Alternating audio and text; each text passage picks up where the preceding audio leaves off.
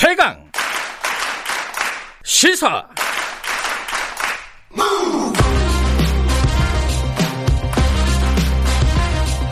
지금 여러분께서는 김경래 기자의 최강 시사를 듣고 계십니다.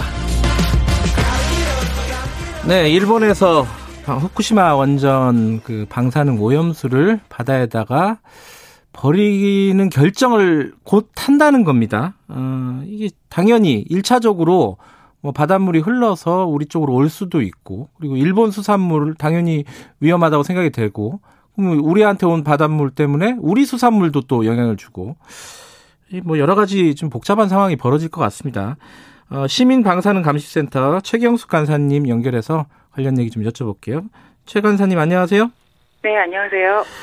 어, 일본에서는 지금 이게 뭐 핵, 다핵종 제거 설비? 뭐 이게 뭐 전문적인 용어인 것 같은데 어쨌든 설비를 통해서 어, 여과를 하고 그 다음에 희석을 하고 이래서 안전성을 담보해서 내보내겠다 이런단 말이에요. 이거는 믿을 수 없는 말이에요. 네, 믿을 수 없는 말이에요. 왜 그런 거예요? 네. 일단 일본 정부가 어 이미 이 후쿠시마 원전 사고 관련해서는 거짓말을 여러 번 했기 때문에 네. 네, 신뢰도가 많이 떨어져 있고 네. 또 실질적으로 일본에서 이제 그 자료를 보면 도쿄 전력 자료를 보면 네. 현재 지금 보관 중인 120만 톤의 네. 72% 이상에서 방사성 물질이 일본 정부가 생각하는 기준치 이상으로 검출되고 있고요. 음. 그것을 이제 2차 정화 작업으로 방사성 물질을 걸러서 완벽하게 제거하겠다고 했는데 네. 2,000톤을 미리 어, 시범적으로 정화한 결과 네. 완전히 제거할 수 없는 것으로 드러났습니다. 아 네네. 그러니까 뭐 계획서만으로는 완벽하지만 실질적으로는 계속 변수가 음. 나오고 있고 네. 네. 문제점이 계속 드러나고 있습니다. 이게 근데 이제 일본 쪽에서 또 주장하는 게 이게 사실은 네. 이제 어, 특히 삼중수소 같은 경우는 어, 이게 뭐 제거가 안 된다는 거잖아요. 지금 얘기 나오는 얘기는. 네네 그렇습니다. 근데 또 반대로 이렇게 삼중수소는 자연 상태도 있고 다른 원전에서 배출되는 그 배수에도 삼중수소가 네네. 있는 건다. 이게 이제 충분히 희석하면은 큰 문제 없다. 이건 뭐 네. 우리나라 뭐 원전 전문가들도 일부는 이렇게 얘기하더라고요. 여기에 대해서는 어떻게 생각하세요? 어 일단 원전에서 삼중수소가 나오는 것도 맞고요. 예. 네, 뭐 자연 상태도 존재하는 것도 많, 맞습니다. 예. 그런데 근데 질적으로 다른 것이 예. 일본에서 버리는 방사능 오염수는 해결료에 녹아내린 해결료에 직접적으로 물이 닿아서 그 방사성 물질이 녹아서 생성된 거기 때문에 음. 어 담겨 있는 핵종이나 그 독성이 어 일반적으로 원전에서 운행될 때 나오는 약간 어 방사성 물질과 질적으로 다르기 때문에 네. 그것은 어떻게 보면은 뭐 그냥 자신들의 그 과오를 덮기 위해서 음. 남의 예, 조그만 티끌만한 잘못을 끌어오는 것라고 생각하시면 음. 됩니다. 근데 삼중 수소는 이제 못 걸른다는 거고 그건 뭐 일본도 밝히고 있는 내용인데 네네. 다른 뭐 오염 물질도 뭐 방사능 물질도 일부 못 거르는 게 있나요?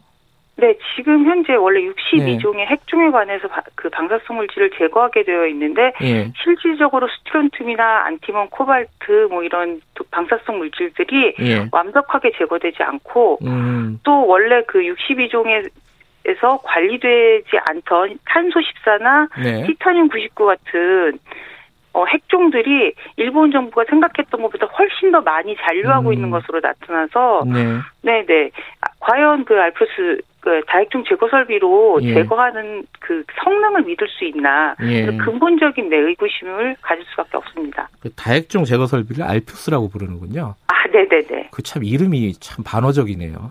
네네.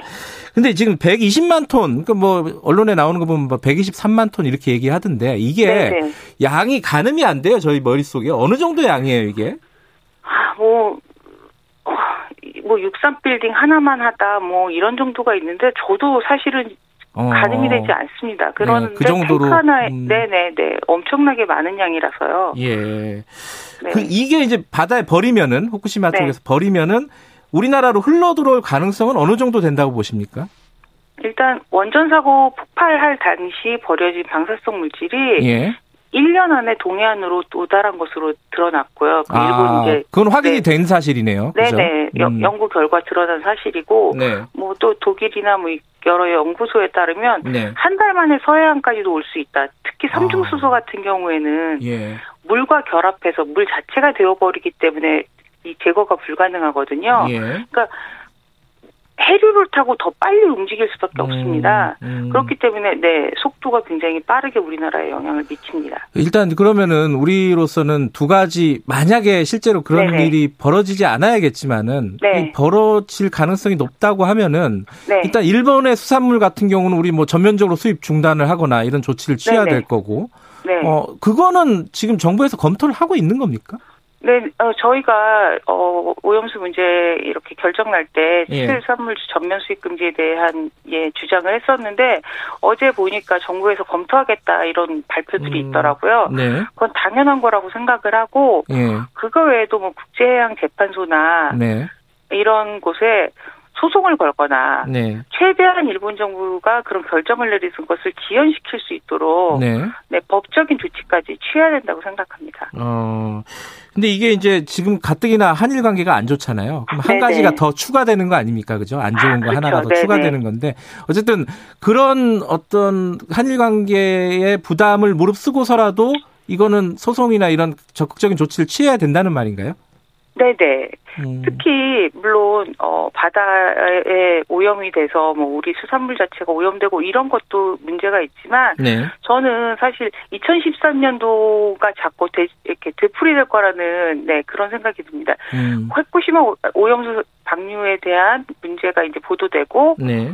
일본산 수산물이 수입되는 걸 알면서 알게 되고 나서는 국민들이 우리나라 수산물까지도 수요 어 소비하지 음. 않는 굉장히 네. 그런 예, 중, 수산물 종사자들이 타격받는 일이 벌어졌었거든요. 네. 그랬기 때문에 이제 후쿠시마현을 포함한 8개월 수산물을 음. 수입 임시 조치하는 수입 금지 임시 조치하는 네, 일을 했는데 만약에 이번에도 그렇게 방류됐는데 일본산 수산물이 계속 수입되고 있다면 아, 원산지가 뭐 불분명하게 표시된다거나 이런 여러 가지 불안감 때문에 저는 또 음. 같은 일이 되풀이될 거라고 생각해서 우리나라 뭐 어업 종사자들이나 수산업 종사자들을 위해서라도 좀 무대하지만 음. 네 그런 전면 수익 금지 같은 조치가 필요하다고 생각합니다.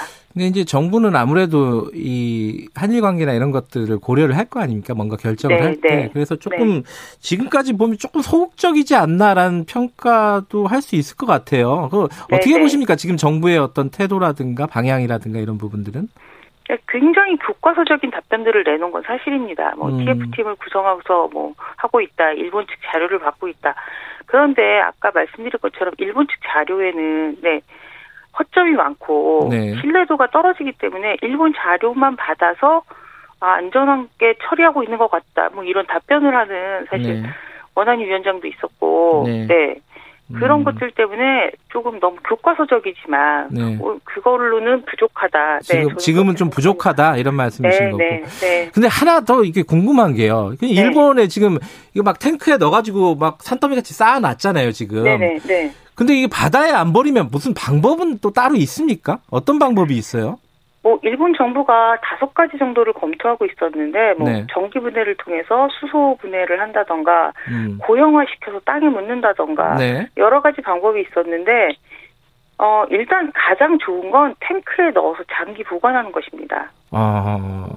네, 그렇다, 그렇게 해서 일본 시민단체나 뭐 여러 연구가들은 100년 정도 보관을 하면, 그래도 핵종이 반감기가 지나면서 독성이 떨어지기 때문에, 그때는 그래도 뭐 어느 정도 다시 음. 정화 제거를 통해서 버리거나 그런 게 가능하지만 지금 현재는 방사성 물질들이 제거되지 않았기 때문에 음. 장기 보관해서 버리는 방법이 사실은 제일 안전합니다. 그렇게 안 하는 이유가 뭐죠, 그러면?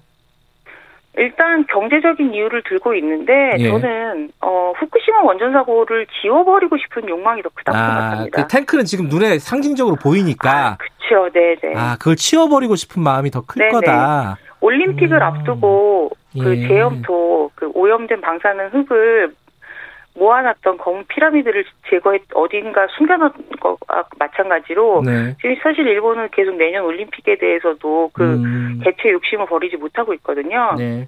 네, 근데 그 후쿠시마 오염수가 그렇게 탱크에 쫙 있으면 너무 음. 상징적이기 때문에 네.